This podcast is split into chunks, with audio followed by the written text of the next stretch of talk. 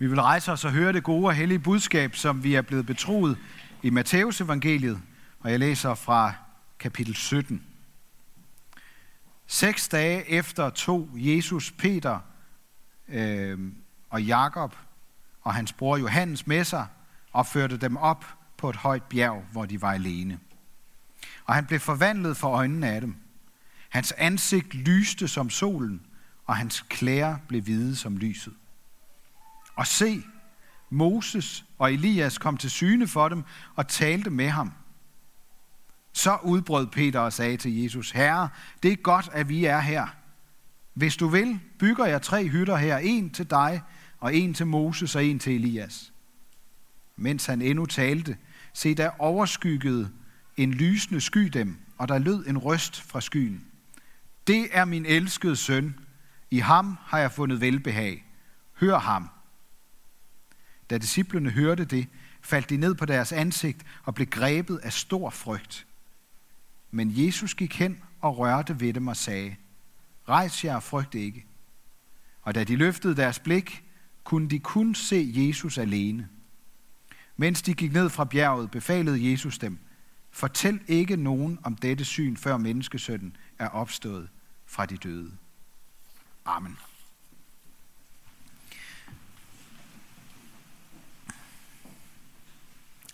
Det er højsæson for skiferier lige nu, hvor mange står på toppen af et bjerg og kan se langt og glæde sig til den der vilde følelse, når de suser nedad.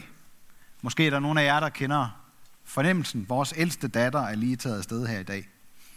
Der er så meget himmel hele vejen rundt, at man kan føle det, som om den almindelige verden og hverdagen er meget langt væk. Og måske vil nogen endda mene, at man også er tættere på himlen, altså udover at man er nogle kilometer op i luften. For Moses, der var det noget anderledes.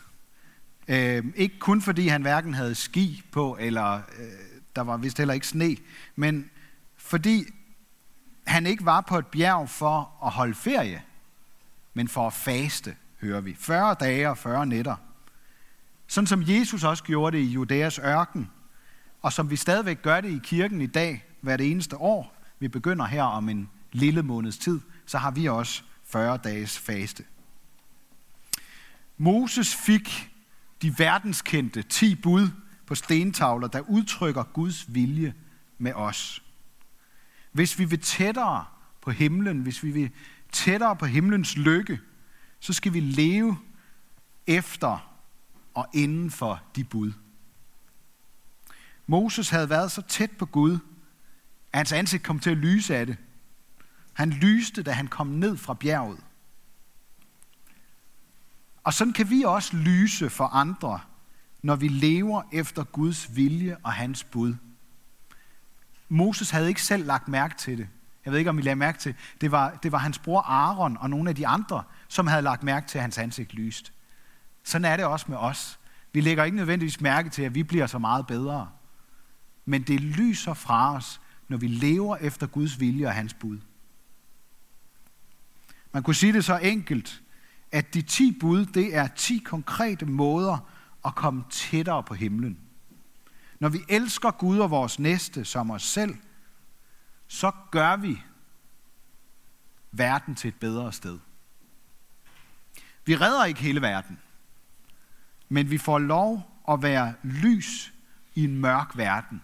Det, det er i hvert fald sådan, Jesus taler om det i Nytestamentet et andet sted. Der er også en beretning fra Apostlenes Gerninger i Nytestamentet, som tydeligt viser os det her med, at, at vi skal ikke være lys for at redde verden. Jeg kom til at tænke på den, fordi den minder om Moses oplevelse. Og den står på en eller anden måde i skærende kontrast til de tre disciples oplevelse med Jesus på bjerget. Det er ikke op på bjerget. Det er nede i dalen, det her. Stefanus, der bliver bombarderet med sten fra en flok jødiske mænd, der mente, at de havde overholdt alle Guds bud. Og der står, at Stefanus ansigt lyste som en engels. Og han siger lige inden han dør, nu ser jeg himlen åben, og Jesus sidde ved Guds højre side. Det er underligt det her. både Stefanus og disciplene på bjerget var tæt på himlen. Det er interessant, ikke? Selvom deres oplevelser var vidt forskellige og nærmest modsætninger. På kanten af livet, lige før døden, med lyst til at blive befriet fra smerten, med et kig ind i Guds verden og lyst til at blive der for altid. På bjerget og i dødskyggens dal, der er de tæt på himlen. Og det, der er fælles for de to oplevelser, det er, at de får lov til at se ind i Guds evige verden. Og så er der en anden ting, der er til fælles. Det er, at Jesus er der. Jesus er der. Han er den eneste vej ind i den verden. Og jeg ved godt, det kan så let blive abstrakt og noget med følelser og fornemmelser for os, det der med himlen. Men Peter forsikrer os i dag om, at det ikke er udspekulerede fabler. For han så Jesus som den guddommelige majestæt med egne øjne, som Stefanus gjorde det, som Moses gjorde det.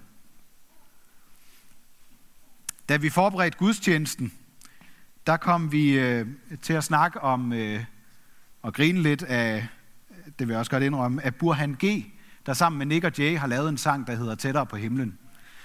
Øh, det er sådan en popsang. Øh, så I kan godt høre nu, øh, her i prædikenen, der er vi virkelig kommet ned på jorden igen. Øh, den lyder sådan her. Du visker mit navn, som ingen har gjort det før, og vores silhuetter hører sammen her i natten, baby. Det er så vidunderligt. Ja, så vink farvel til dine tårer. Det er vanvittigt, jeg ved det, men vi letter. Glem tyngdeloven og hæng her med mig for evigt. Jeg render restløs rundt i gaderne. Jeg vidste ikke, hvor jeg var henne. Tro mig, jeg havde brug for dig. Nu er jeg ikke længere alene. Det er derfor, jeg synger. Da jeg fandt dig, var det ligesom at finde hjem. Du har vist mig, hvor regnbuen ender hen. Hvis du vil have stjernerne, vil jeg hente dem, fordi du tager mig tættere på himlen. De har også lavet en øh, musikvideo til det, fuldstændig uden rekvisitter. Det er bare de tre mænd og så en kvinde, øh, endda helt uden tøj på. Man ser deres øh, nøgne overkroppe, og øh, ja, og så, øh, I er der jo allerede, ikke? Det efterlader ikke nogen tvivl om, at det der med at komme tættere på himlen i den her popsang forbindes med en erotisk og kropslig ud af kroppen oplevelse. Vi er helt nede på jorden. Og det sjove er jo, at den slags oplevelser kan virkelig være himmelske. Men det skal ikke forveksles med det, som Peter oplevede, som man måske i stedet for at kunne kalde en ind i Guds verden oplevelse. Og grunden til, at jeg har taget Burhan G. sang med her i dag, eller citeret lidt fra den, det er, at den kan minde os om, at vi ikke holder op med at være kroppe, fordi vi tror på Gud. Vi skal ikke øh, dyrke vores kroppe som et mål i sig selv. Det, øh, det kan man måske godt få den tanke, når man ser de der veltrænede kroppe med tatoveringer og alt muligt forskelligt. Men krop og ånd skal ikke spilles ud mod hinanden. Oplevelsen på bjerget, det var altså ikke sådan et åndeligt fatamorgana. Peter er meget kropslig, da han foreslår at bygge tre hytter, så de kan blive sammen på bjerget. Var det nede på jorden sagt, ikke? Altså, de er deroppe, og det er helt fantastisk. Og så snakker han om at bygge tre hytter, altså til deres kroppe, så de kan få, få ly og læ og hygge, og de kan blive der noget tid, og øh, sove der om natten og sådan nogle ting. Ikke? Det var totalt kropsligt. Altså, hvis de virkelig var i den der evige verden, det var da lige meget. Ikke? Der kan man da alt. Der, der, er der, ikke, der er der ikke nogen begrænsning. Der, der er der bare ånder, der svæver rundt sådan tilfældigt. Det er interessant, at Peter foreslår det her. Og det er interessant, hvad der sker der på bjerget. Man skulle tro, det var sådan meget abstrakt og filosofisk og sådan noget, men det er fuldstændig kropsligt og sansligt, det der sker. Sanserne er i spil, når vi kommer tæt på himlen. Vi skal lade være med at bilde os ind, at det der med at komme tæt på himlen, det er det modsatte af at være jordisk. Det er det ikke. Der er masser af krop og sanser i at være tæt på himlen. Der er masser af krop og sanser i himlen. De så Jesus. Jeg vil godt lige øh, argumentere for det, at det er sådan her. Det er meget imod, hvad vi tænker. Fordi når vi kommer i kirke, så er det sådan det åndelige. Ikke? Og så øh, gemmer vi kroppen derhjemme. Øh, så har vi hovedet og, og sådan det åndelige i spil her i kirken. Vi skal have det hele med. De så Jesus. De brugte deres øjne. Hans ansigt, de så det, det lyste ligesom solen. Og hans tøj blev lysende. De så det guddommelige lys, som vi er skabt til at leve i, men som vi ikke kan tåle på grund af mørket i os.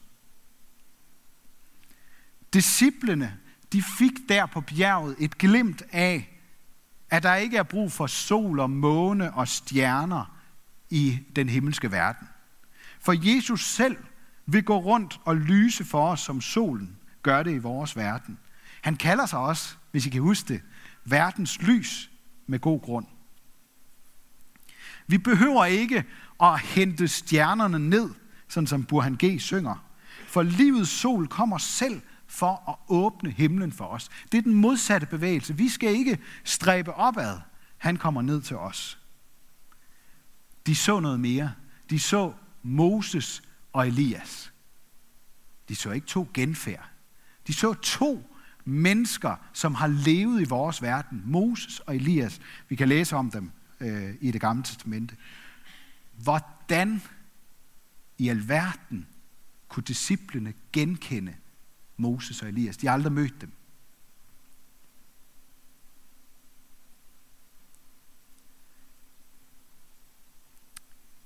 De må have haft både deres sanser og deres bevidsthed i behold.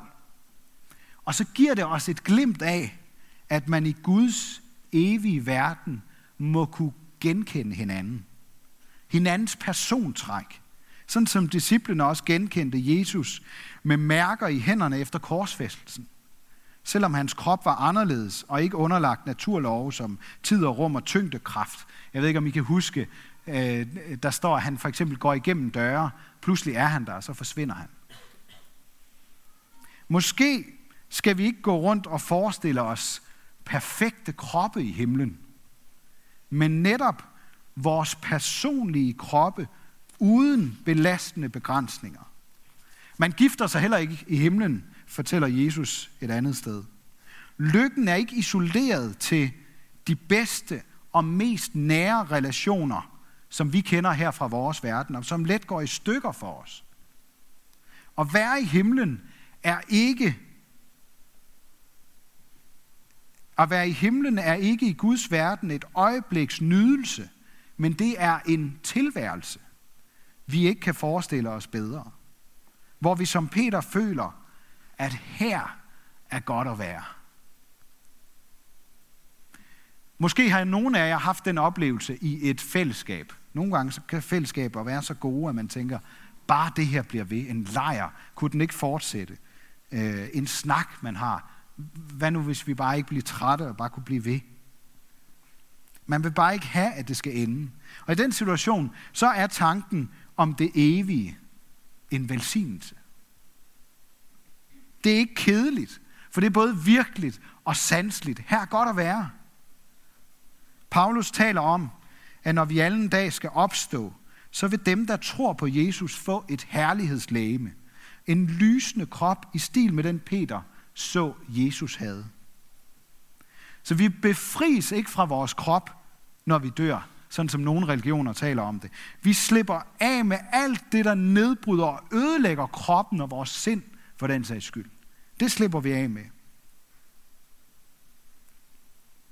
Jeg tror, at det er, der er en dyb mening med, at vi bliver til som mennesker i et kærlighedsfællesskab mellem kvinde og mand, og ikke kan klare os selv de første mange år af vores liv. For vi kommer tættere på himlen, når vi er sammen med andre skabninger, der har det evige i sig.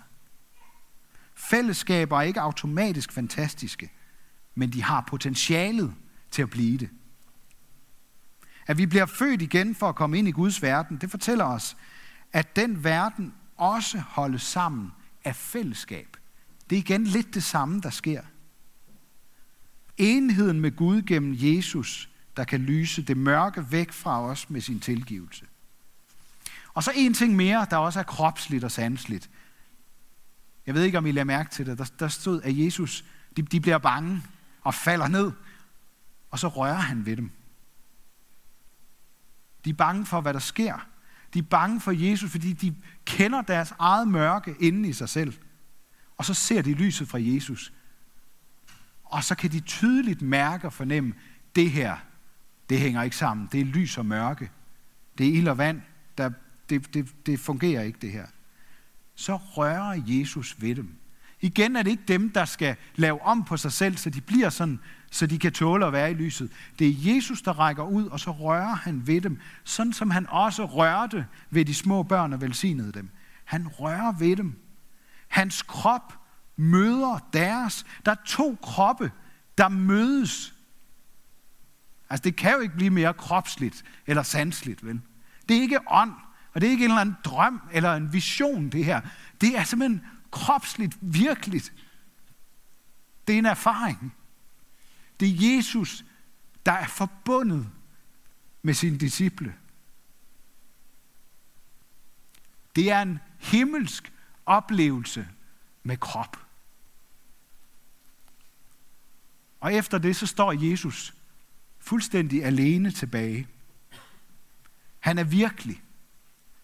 Og de lever stadigvæk. De er der sammen med ham. Og så er det, det det her med grunden til, at de ikke må fortælle noget om deres oplevelse. Det er måske netop for, at det ikke bare bliver sådan en religiøs oplevelse for dem, som de så skal have gentaget, når de har glemt den. Sådan så man kan have lyst til at, at gentage for eksempel øh, en skistur, hvor man suser ned ad bakkerne. Det, der skete, skal forklares ud fra Jesus, der dør og opstår med sin krop. Han har sin krop med hele vejen. For på det tidspunkt, så var vejen til Gud åbnet helt. Og på samme måde skal vi dø med vores krop og opstå med et herlighedslæme. Hvis du vil tættere på himlen, så kommer du det kun sammen med Jesus. Kun når han får lov at berøre dig. Åndelige og religiøse oplevelser, det findes der masser af. Men tættere på den himlen, der er mindst lige så virkelig og langt herligere end vores verden, det kommer vi kun sammen med Jesus. Jesus har afklædt sig sin herlighed og sit lys for os, og han har gjort sig sårbar med risiko for at blive afvist. Han havde ikke en perfekt trænet krop, men den blev mærket med verdens smukkeste tatovering. Sømmærkerne i hænderne som tegn på hans kærlighed til os, der for altid vil være levende og opoffrende, og som tilbyder os en pagt, en relation til ham for evigt. En mulighed for, at vi kan komme helt tæt på ham. Helt tæt på hinanden. Jesus har en kærlighedsmærket krop. Og korset, det er det sted, hvor mørket og lyset mødes. Det kan ellers ikke lade sig gøre, men det kan det i korset. Og der skaber det en sprække ind i himlen. Og der, hvor Jesus er, og hvor vi hører om korset og tager vores kors op og følger ham. Det er jo Jesus, der bruger det udtryk. Det er fuldstændig kropsligt. Ikke? Vi skal tage vores kors op og følge ham. Vi skal leve efter Guds bud. Vi skal følge efter Jesus. Holde os til ham med alt, hvad det indebærer.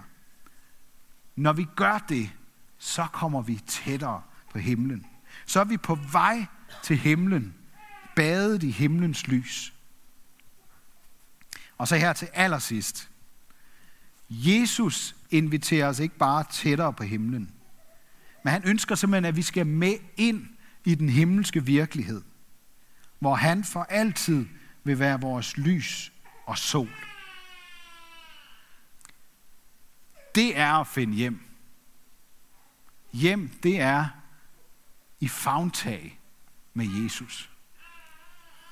Ære være Gud, vores far, der har skabt os i sit billede. Ære være Guds søn, der tog vores straf, så vi kan slippe fri.